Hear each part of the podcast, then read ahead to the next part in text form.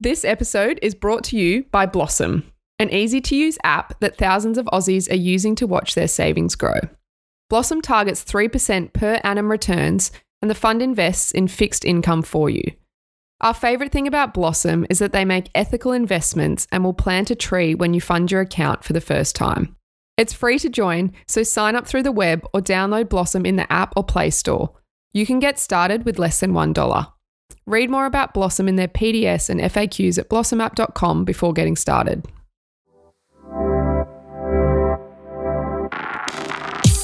Welcome to The Wrap, a weekly podcast covering women's sports news. Mills, what have we got this week?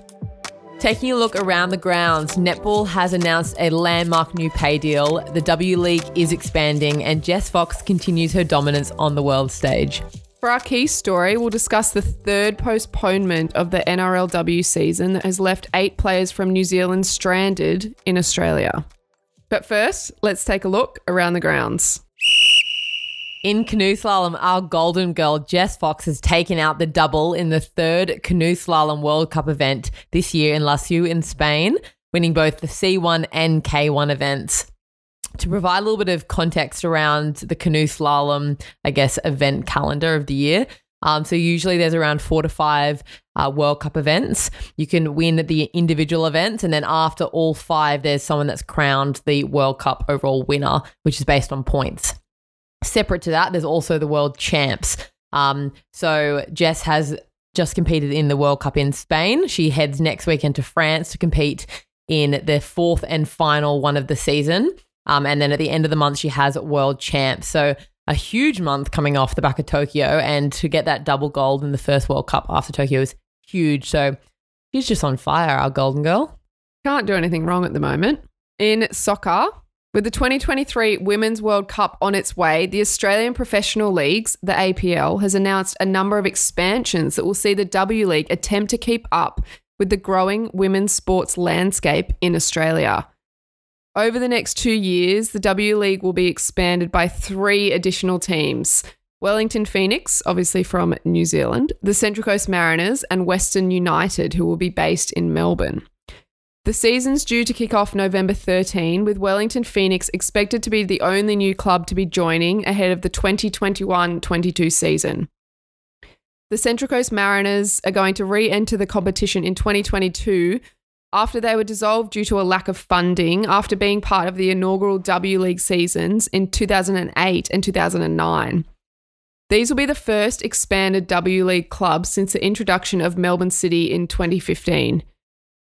In addition to the planned introduction of the, the new teams, they've also announced an extended final series, which means there's an extra prelim round. So the top two teams, the first and second team on the regular season ladder, get a second chance if they happen to lose their first final round. In netball, the Super Netball has announced a landmark new pay deal, which will see Australia's top netballers earn up to 22% more and remain the highest paid female domestic club athletes in the country. So, Netball Australia, the Australian Netball Players Association, and the eight Suncorp Super Netball clubs have agreed to this two year pay deal. The average potential maximum salary of contracted players will increase from just over 75,000 to just over 91,000 the average minimum player salary of contracted players will also rise 15% from 64,000 to 74,000. And from the 2022 season, the minimum salary of all athletes will grow by 17%, up to 43,000 from just over 36,000. The deal also provides further funding for training partners, with their honorarium increasing from 3,500 to 5k per year. Um, this deal is supported majorly by the league's new broadcast agreement with the Foxtel Group, where every game of the 2022 season will be broadcast live and ad free on Foxtel or Kayo Sports. I think that deal is a great example of why we always encourage people to watch women's sport when it's on TV. Absolutely. I think it's such a good way for people who want to support women's sport and don't necessarily know how to make change. If you watch it when it's on TV, the viewership numbers are a great reflection for when um, leagues like this go to sponsors and go to broadcasters because they've got great data to show them and get pay deals, which then means the players yeah. can get paid more. And broadcast deals are traditionally the biggest earners for clubs and, and leagues for this. So, yeah, 100%. If you can switch on the telly and, and watch these games and support the women, um, that's what we got to do. In basketball, the final team for the FIBA Women's Asian Cup to be held next month in Jordan was finalised this week with 12 players and two reserves chosen from the squad who were available for selection. Uh, some of the players who played for the Opals over in Tokyo at the Olympics were not up for selection. Some, after going through hotel quarantine, decided not to be available, some for personal reasons, and some because they want to prepare for the upcoming WNBL season. The Tokyo 2020 Olympic rematch between China and Australia will be played on September 29, and I think it'll be a great chance for some of these young up and comers and girls who haven't had um, the chance to, I guess, prove themselves on that stage will have a great opportunity to do so. Still on basketball news, the Tasmanian Jack Jumpers, who are the new team coming in, and I think that name was voted on by the people. Um, they're making NBL history, becoming the first club in the league across 10 franchises to appoint a female board chair. Appointed to the role is Karen Nylander, a communications professional and company director. Uh, Karen said, still in 2021, there is such substantial underrepresentation of women in leadership and executive positions, particularly in sport. Too often, women underestimate their ability and value to organizations. I hope that my appointment can go some way in inspiring other women to lead, whatever their chosen field. In tennis, world number one Ash Barty has been knocked out of the US Open after she was defeated to unseeded Shelby Rogers of the United States in the third round. The Barty was a tad flustered at the start of the match and she had the yips creep into her game um, just when everyone kind of thought she was going to make it through to the fourth round. She was on the ropes after the first set. Um, it kind of flipped on its head. Um, she started racing through the second set and took an early break in the third set, winning seven straight games. However, it then f- flipped again with a bit of a plot twist. Barty served for the match at 5 2 with a double break, uh, but was broken yet again. The match that stretched well over the two hour mark saw Ash go down 6 2 1 6 7 6. Um, so, an unfortunate knockout um, early on in this one. Time to chat Paralympics, Mills. What an incredible second week it was.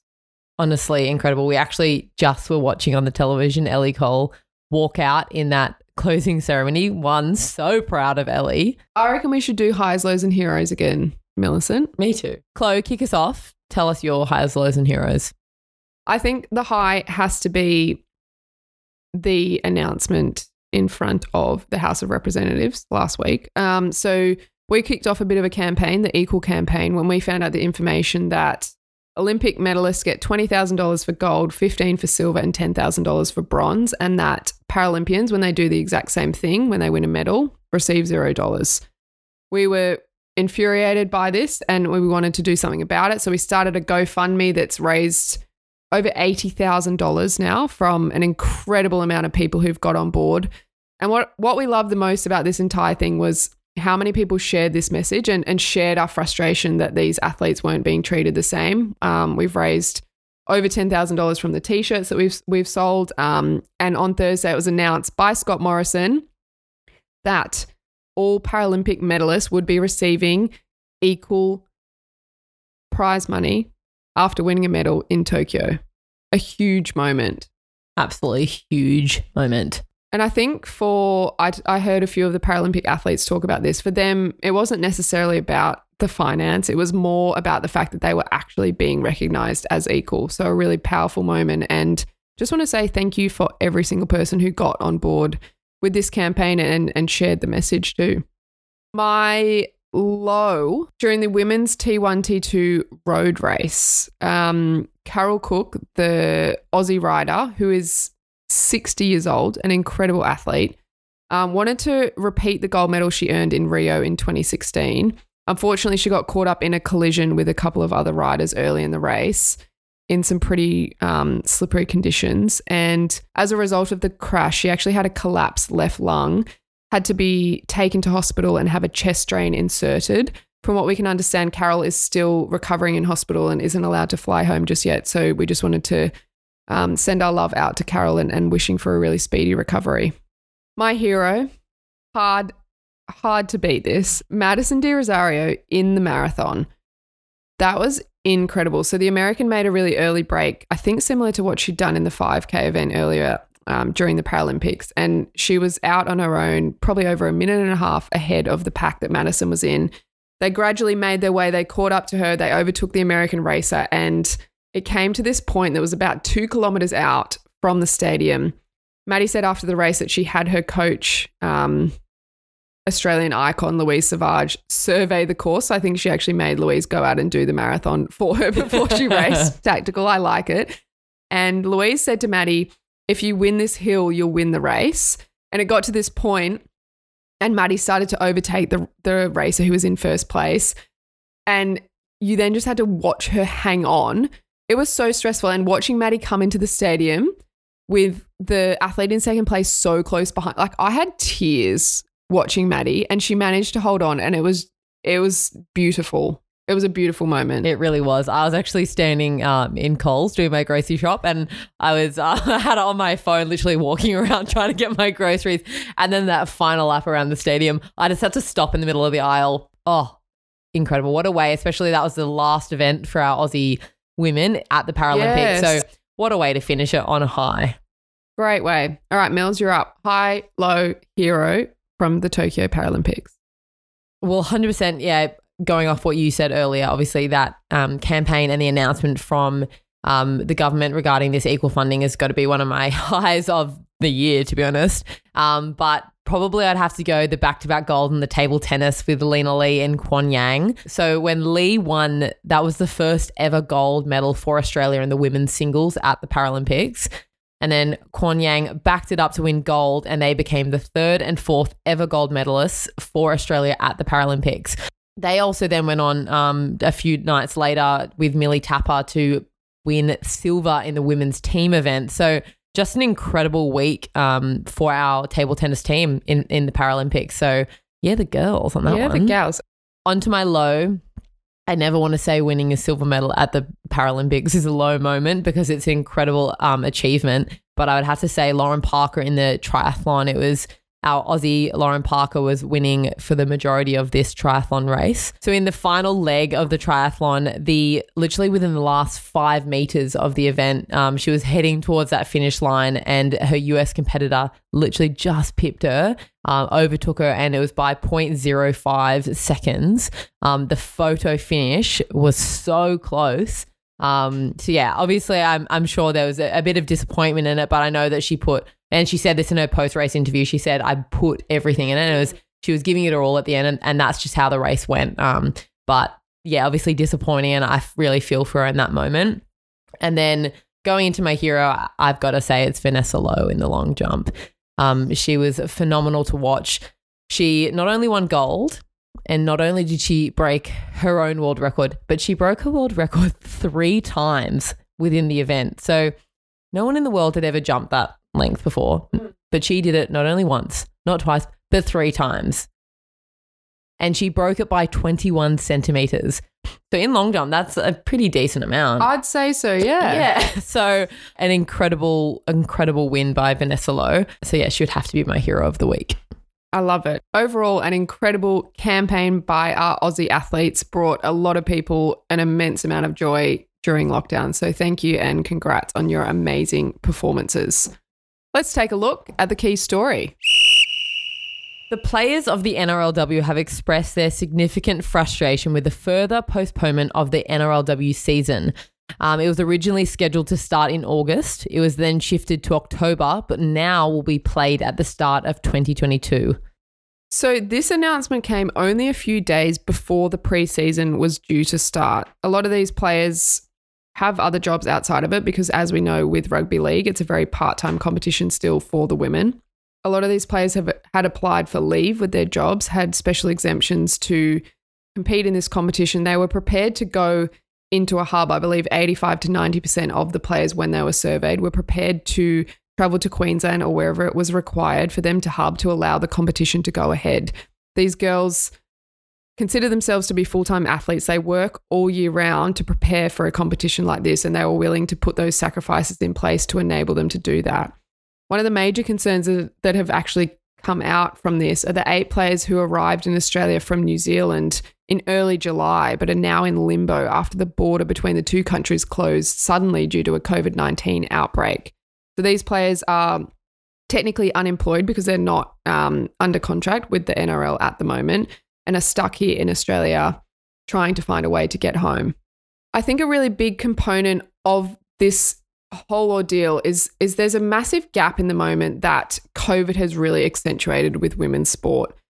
Male players who are full time are able to relocate at the drop of the hat. And that's not to say that that's not a difficult situation, particularly when there's family and children involved for these players. But I think the nature of their work environment allows them to do that. For these female players, because it's part time and they have a lot of other aspects to consider on the on the side, there needs to be a lot more effort put into this scenario where these girls are expected to make changes like this. These girls don't earn nearly enough to make a full time salary from this sport, yet they're willing to treat it like one and willing to drop things to, to allow this competition to go ahead. So I think there needs to be massive change in this space to prioritize their well being and allow them time to implement things to allow this competition still to happen. Yeah, I think um, Ali Brigginshaw, who's the captain of the Brisbane Broncos, um, summed this up in her um, Instagram caption when she posted about it. And she said, Extremely disappointing that our great game couldn't find a way to let us play.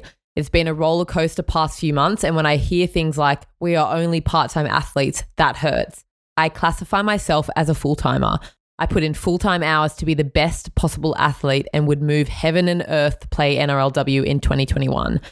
To the players who are quarantining, I am thinking of you. To the players who don't know when they can get home, I am thinking of you too. I hope our game starts to value us like we value ourselves. We'll keep you guys across this story as it progresses. And I think the biggest thing the girls have asked for so far is is for people to share this and for people to talk about it so that so that people know what's happening to them and, and that they want change to be made. And that's the wrap. See you next week, Chloe. See you then.